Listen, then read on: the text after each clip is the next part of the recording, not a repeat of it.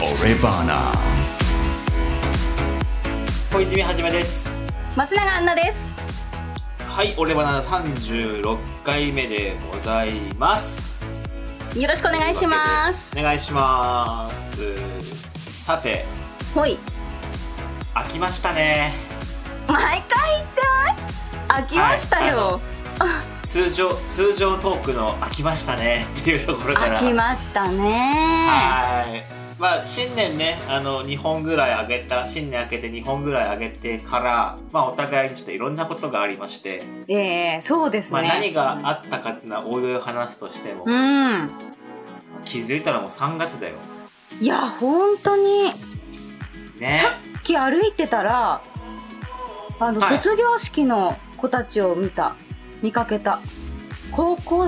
高校の卒業式かな。へー。胸元のポケットにお花、小さいお花刺してさ、はいはいはい、卒業証書らしきものをみんな持ってた。歩いてたよ。うーん、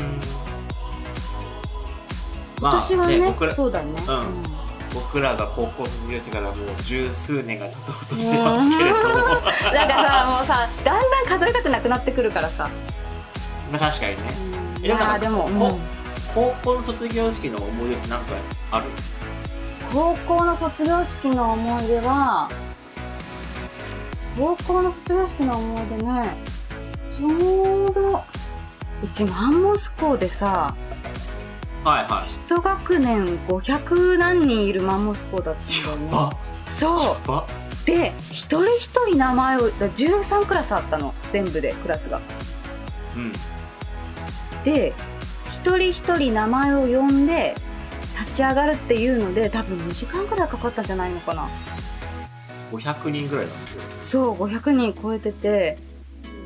で、一人一人名前呼ばれて、はいって言って、立ち上がって、以上、な、何年何組、以上何、何名みたいなのやるじゃない。はいはいはいはい、はい。あれで、一人すごい面白い子がいて、なんか名前呼ばれて、誰々誰々浪人とか言って自分で言った子がいて、それで ど, どか受けしてたのを今思い出した。ごめん、何のオチも何のオチもないんだけどさでもまあ そ, そんなのもある、ちょっと思い出した、うん、あったな、そんなのもあるよね、うん、あったあった。そう、この卒業式、え、だって、え、小泉くんさ、あれ、うん、学ランだったの？学ラン。あ、じゃああれだね、ボタンボタン騒動、ボタン騒動って言ったらあれだけど、あ、あのね、ボタン騒動、ボタン騒動っていうか、うん、あの、これ高校の卒業式の日にドッキリ仕掛けられてて、何それ？あの、てか、まあ、卒業式の日がネタバラシの日だったんだけど、うんうんうんうん、壮大なにかげつぐらいにもかけて壮大なドッキリを仕掛けられてて、小泉くんが？ドッキリっていうのかな、あの、ほら、ロンドンはロンドンハーツのブラックメールってあるじゃない、うん、懐かしいね、うん、そうそうそう、あれをにかげつかんされてて、あれだよね、こっそり彼氏が浮気してるかどうか彼女が、そうそうそうそうそうそう、メールで試すみたいなのとかだよね。そうそう、アツシが女の子になり、ね、ロンドンブーツのアツシさんがこう、うん、女の子になりきってメールをするみたいな、はいはいはいはい、やつで、俺もちょうどその同じクラスの友達からいちがつクリスマスぐらいからえ待って待って待って、そんなの仕掛けられてたの？まずそうに学期、いや冬休み入る前ぐらいになんか友達の友達がメール、友達探してるからちょっと教えていいアドレスって言われて、うんうんうん、あ、いいよって言ったアドレスが学級委員長のアドレスで、俺学級委員長のそのアドレス知らなくて、学級委員長って女の子ってことか。女の子なの、うんうん、あのうち俺工業高校のインテリア科だったんだけど、うーん、クラスのはちわりが女子で、お、えー、っていうクラスだった。あ、工業高校男の子のイメージがあるけど、インテリア科だとそっか、女の子が多い、デザインとかが多いから、女の子が多かったからっていう、えー、あれで、そうで、でずっとメールをしてて、でまあ、あのね、すごい可愛らしい子だったんだよ、そう設定では。設定ではね。で、その子はその学級委員長とも仲がいい子ってことだったから、あ、設定ではね、設定ではね、学級委員長にもうと席、俺隣だったのよ、卒業式の最後の席が学級委員長の隣だったから、もうよくこう授業中とかも「あんなことメールしてんの?」って言われて「あ、やってるよ」みたいな「こんな感じの話してるよ」っていうのを報告してんだけど、今思うと自分が送られたメールただこう話してるだけみたいな。で、卒業式の日にこうネタばらしをされて、はあ、廊下に父兄がいるわけですよ。はいはいはいはい。で、あのもうね、あのいわゆるあの窓ガラスで仕切られてるだけだから、この廊下も見えるわけですよ、教室なんかをね。うん、でまあ最後こう卒業式が終わってみんなさんねんかんありがとうねって言ってる中で、うん、最後担任から一言って言って学級委員長がしゃべるんだけど、うん、まあ俺と当時副委員長で、うん、じゃあ小泉からも一言ちょっと。言われて喋ってる後ろでなんかゴソゴソすんなと思ったら、うん、ネタばらしが始まって、えー、その俺がその子に送った、要はちょっと、ちょっとこうまあなんかこう口説きじゃないけど、やだ恥ずかしい、なんてなんてなんて送ったの？いやいやいやいや、それはもう覚えてないんだけど、なんかこう。じゃあ ど, どっかご飯行こうよとか遊びに行こうよとかっていう誘うメールとかが全部残ってて、はあ、でそれをいっこ黒板に貼られて、えー、で「はい何月何日」とかっていうのをなんか、えー、あったりして掲示されて、うんうんうんうんっていうのがあったなと思って、もそれがまあちょっと今となっては笑い話なんだけど、うん、当時はちょっと当時はこれはなかなかいじられキャラ。まあいや、まあまあまあまあまあ、なんであれですよ、あの高校の卒業式の卒アルの寄せ書きのところは最後のドッキリはこう笑って許してくださいとかみたいなこと書かれてあるよ、今で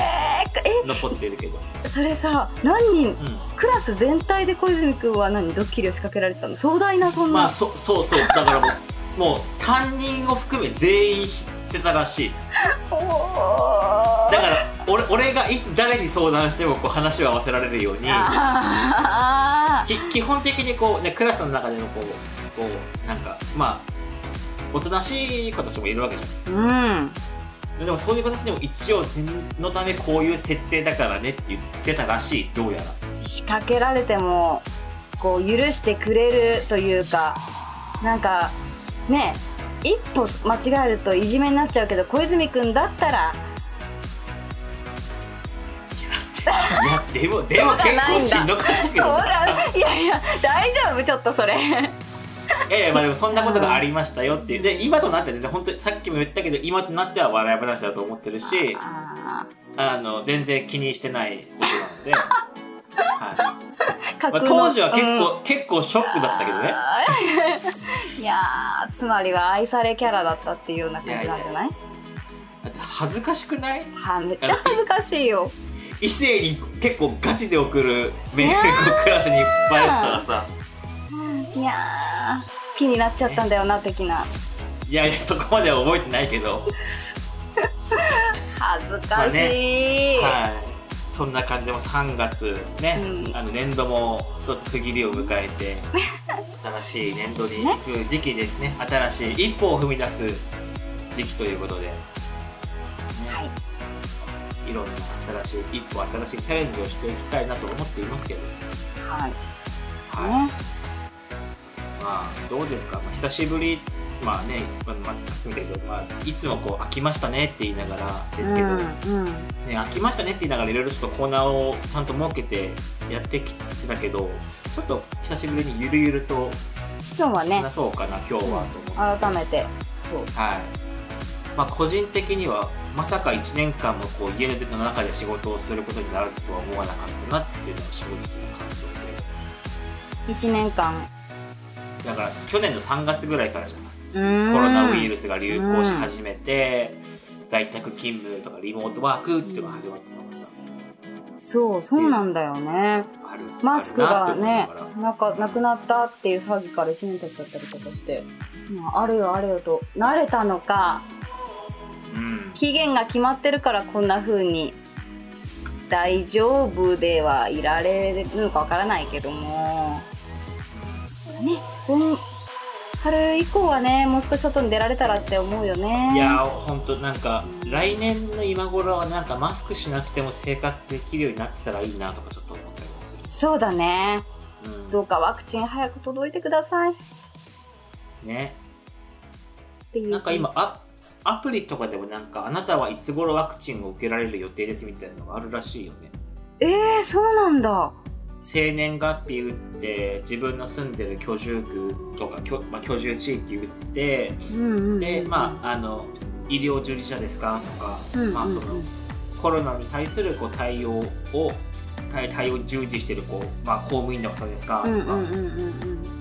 起用歴がある方ですかとか、なんかいくつか聞かれる項目があって、はいはいはいはい、俺やってみたら俺早くて夏から秋今年に受けられるとしたら。やっぱりそれぐらいかかるか、うん、っては言われる。まあそのアプリのそのやつでは書いてあったな、うんうん、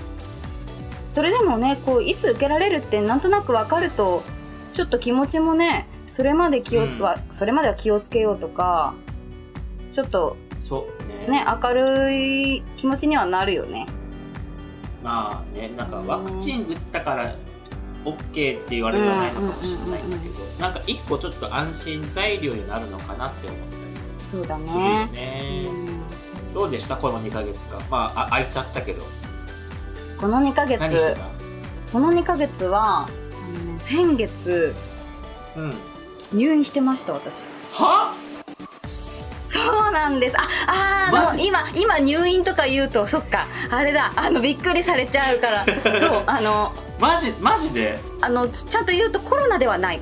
です。ああはいはいはい、うん、いやいや全然全然。そう鼻のアレルギー、えっとね体質だから、アレルギーって結局体質なんだって。いわゆるその、うんうんまあ、花粉症とかもそうじゃない、そういうの体質だからそれを根本的に治すことはできないんだけど、うん、鼻のアレルギーすごい鼻の中が腫れてたからその腫れてる部分を治したっていう感じ。うん、そうすると鼻の通りが良くなるとか。そうそうそうそうそう、鼻詰まり状態だったのを鼻の通りを良くしたんだよね。でそういう手術をしてきまして、でねアレルギーって本当にたくさんあるんだね。その手術をする前に何のアレルギーが原因でそういうことが起きてるのかっていうアレルゲンチェックテストみたいなことやったの。へー。そのなんていうの、そのチェックの仕方が面白くって、腕を血が出ないぐらいのなんていうのかな、引っかく傷を作るのね腕に。はいはいはいはい。ピッピッピッピッって言って、うん、なんていうのかな、針金みたいなので腕にいくつか傷をつけて、でその傷ついた上にアレルゲンの液をこう垂らしていくの。例えばその、うん、なんか稲だったら稲の溶液をピトピトピトで垂らしていって。うん、面白いのそれがさ、いっぱいあってさ、うん、ホコリ系と、はい、花粉系と、うん、あと動物系、うん、いわ犬犬ホコリ系ホコリ系っていうのおかしいね。動物系要はハウスダスト的な、うん、はいはいはい、ハウスダスト的な、うん、ものから花粉系、うん、植物的なやつから植物的なものからはいはい、はい、いわゆる犬系、あ、犬的なアレルギー、猫的なアレルギーとか動物的なものから動物的なやつね。そうそうそう。あとね、えっとね菌類もアレルギーに含まれるんだよ。カビとかだよ、だからカンジダとかアスペルギルスとかそういうなんか ペ, ペニシリウムとかなんかそういう全部カビの名前なんだってこれ。おなんかゾクゾクしてきたよね。いやあとね、あと、はい、えー、と洋服とかでもそう、ほら綿とか麻とかそれも全部絹絹うんうんうん、あといっぱいあるよ。聞くと多分嫌なのあるかも。あとほら卵系、卵系っていうの、卵アレルギーとかそういうのも、うんうんうん、あと穀物、米、はいはい、小麦粉、そば、あと果物、いわゆる植物アレルギー的なやつ、食物アレルギー的なやつ。そうそうそうそう、食物アレルギーは食べてさ、あのアレルギー出ちゃうんだけど、あれって実は皮膚に触れても出ちゃう人は出ちゃうんだって。へー。あんまりひどい人だと。で、そういう何種類もの溶液を垂らして痒くなったらあなたはアレルギーですよって。はいはい、そうだね。で、そう、その赤く腫れるんだけど、そこが痒くなると、その痒くなった部分の大きさによってアレルギーがどれぐらいひどいかみたいなのが分かるんだよね。それをやったんだよ。ほうほうほう。そしたらさ、一番ひどかったのがさ、ゴキブリ。えゴキブリとハウスダストのアレルギーが一番ひどかったの。え、じゃあもうゴキブリ出たらアウトってこと？なんかゴキブリが出るような家の環境とか、ホコリが多かったりとかなのかな、そういうところにいるとくしゃみが出ちゃったりとか。でもみんなそうじゃない？そんなこと。いやー、それそれだってそれってハウスダストなんじゃない？そうそうそう、ハウスダストはね、ハウスダストで別にあるんだけど。へー、うん、犬とか猫とかそういうの出たよ。あ、もうダメなの？ダメだった。でも全然触るけどね、あんまり触りすぎるとってことなんじゃないかな。へー、そう、花粉も。小泉くん花粉症だよね。花粉症、もう綺麗に花粉症ですよ。じゃあ小泉くんこれやったら相当。あ、うんうん、やったことある俺それ。あ、ある？うん、大学の時にもう花粉症があまりにもひどくて、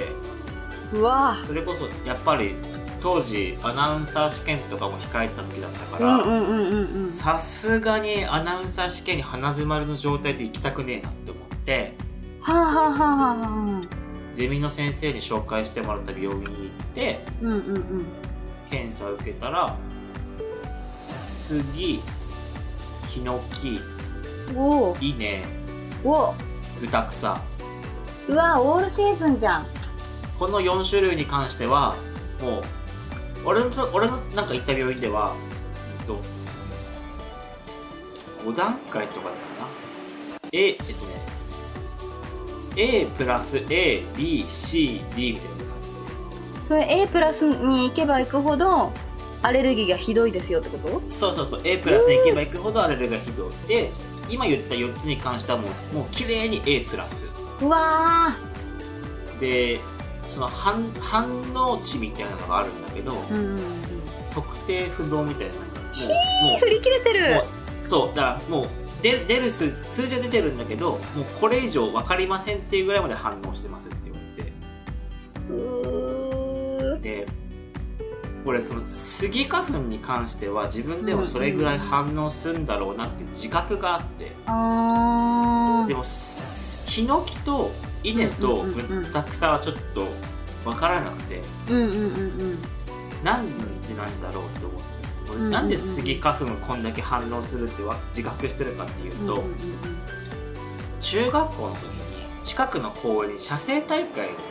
しに行ったことがあって、あー、絵を描く、スケッチしに行ったんだ、うん、そうそう、スケッチしに行くときにその公園に杉の木があって、うん、でパッともうそこから見てわかるぐらいこうあの風が吹くとこう花粉が舞ってるのがわかった。うわー、報道映像でよく出るやつね。そうそうそう、あさーって黄色いさあ、もう花反応してるじゃん。そう、そう今もうあれを見るともうゾワゾワってしちゃうんだけどあの当時 の, あの中学生時代のおバカな小泉はじめは、はあ、友達何人かとそこに行って、その杉の木の下に行って、え、だってアレルギー、あれなんだ、花粉症なんでしょ？だから、じゃじゃじゃ そ, そ, そこで杉花粉を思いっきり吸って、俺なった花粉症に、うん、あ、そこでなっちゃったんだ。そう、だそれまでは一切なったことがなくて、ありゃー、それこそだからもともとアトピー持ちだったから、ちょっとこう、はいはいはいはい、あのまあちょっとこう か, かゆかったりとかはあったんだけど、完璧なか花粉症には偶然なったんじゃなくて、自ら花粉を吸って慣れに行ったっていうバカな感じだったので。それ何？そ、え、なんでなっちゃうの？多すぎちゃったんだ。数量が多すぎちゃってかわかんないけど、友達みんなでちょっと吸おうぜって思いっきり深呼吸で吸ってバカだね中学生っぽいねその話。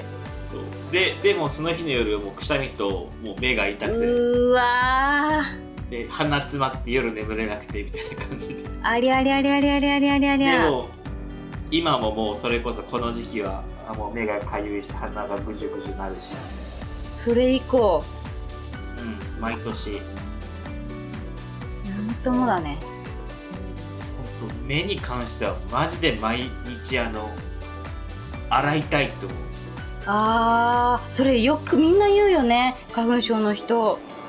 アイボンでも多分取れないと思う。その洗いたいっていうぐらいガサガサしちゃう感じなのかな。うんとね、かゆいかゆいかゆいかゆいんだ。違和感があるのすごい。うー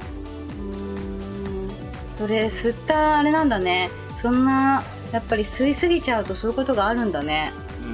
うん、えー、それさ友達もそうなっちゃったの？なったね。うわー、だから覚えてる覚えてる。担任になんか君お前らさんにんなんか写生大会終わってからだいぶこうあの目とか鼻水とかつつがするんだけどどうしたんだっていや先生花粉を実は吸いましたってバカマンってへなのに決まってんだろそんなのってすごいなんか怒られる。そんなにあれなんだね、まあ、先生も知ってるぐらいの花粉の量だったんだよそこ。うわいやわかんないけど一概花粉を吸ったから花粉症になるとは一概多分言えないと思うんだけど、うんうんうんうん、あ, あくまで体験談だから花粉吸ったからといって花粉症にならない人もきっといるだろうし、いや逆にそういうことしなくても花粉症になってる人もたくさんね、もちろん苦しんでる人たくさんいるだろうから。よく言うよね、ほらコップと同じですっていうふうに言うじゃない。花粉みんな花粉症になる可能性はあって、うん、コップの水がこういつ溢れるかってそのそれと同じだっていうよね、うん、花粉が蓄積されてこう出ちゃったみたいな。多分俺その花粉を蓄積できるコップはおちょこだと思うきっとすんげえちっちゃいと思う。ああ、すり鉢とかじゃなくてね、すり鉢とかぐらいじゃなくておちょこだったんだね。ずっとそれ以来中学生以降ずっと溢れ出てんのね足りない。そうか、お大事に。いやいやいや、でもねアレルギーのまさかアレルギー手術するなんてね。そうなの本当に。だから両鼻に手術後、手術後は鼻の中がデリケートな状態だから両鼻にこう綿綿を丸めて鼻栓していっしゅうかんぐらい過ごしたよ。なかなかこれが口呼吸だよ、口呼吸。マジか。そうなんかね、寝ててもあっつって起きるの、無呼吸症候群みたいな感じ、まあ、そ, そうだよね。いや本当に気をつけないとね皆さん。本当でもアレルギーは、ね、一生付き合っていくものだからうまく減らせるなら何かをねこう負担を減らせるなら減らすのがやっぱり一番なのかなって先生は言ってたよ。ゆるゆると今日は喋っていきましたけど、はい、どうですかあの復帰戦にしてはじゃあちょうどいいぐらいの感じでしたか。復帰戦こんなこと言うこんなこと言う聞いてるのすごい失礼だね復帰戦ってね。なんでなん で, でそう言ってる間にもずっと小泉くんが目を描いてるのがさ気になって気になってもうさ本当に大変なんだね。もう話してるだけで痒くなってくるんだよ申し訳ない、今日ずっとアレルギーの話してるそうもう、ね、大変だやばい体が反応するんだ。いやもうほんとそうだから、それこそ報道をやってる時とか花粉症のねもちろんなんか今年はこんな感じですよとかってさ、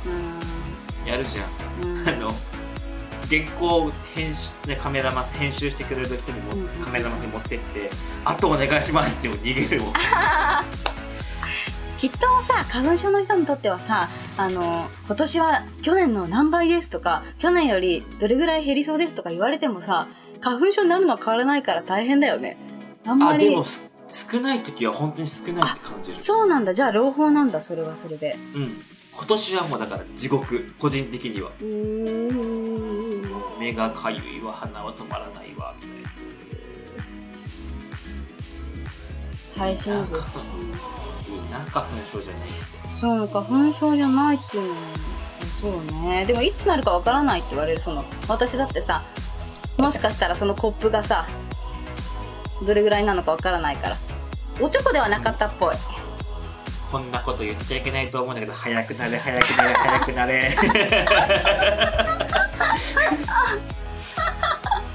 いやー、ご愁傷様です小泉さん。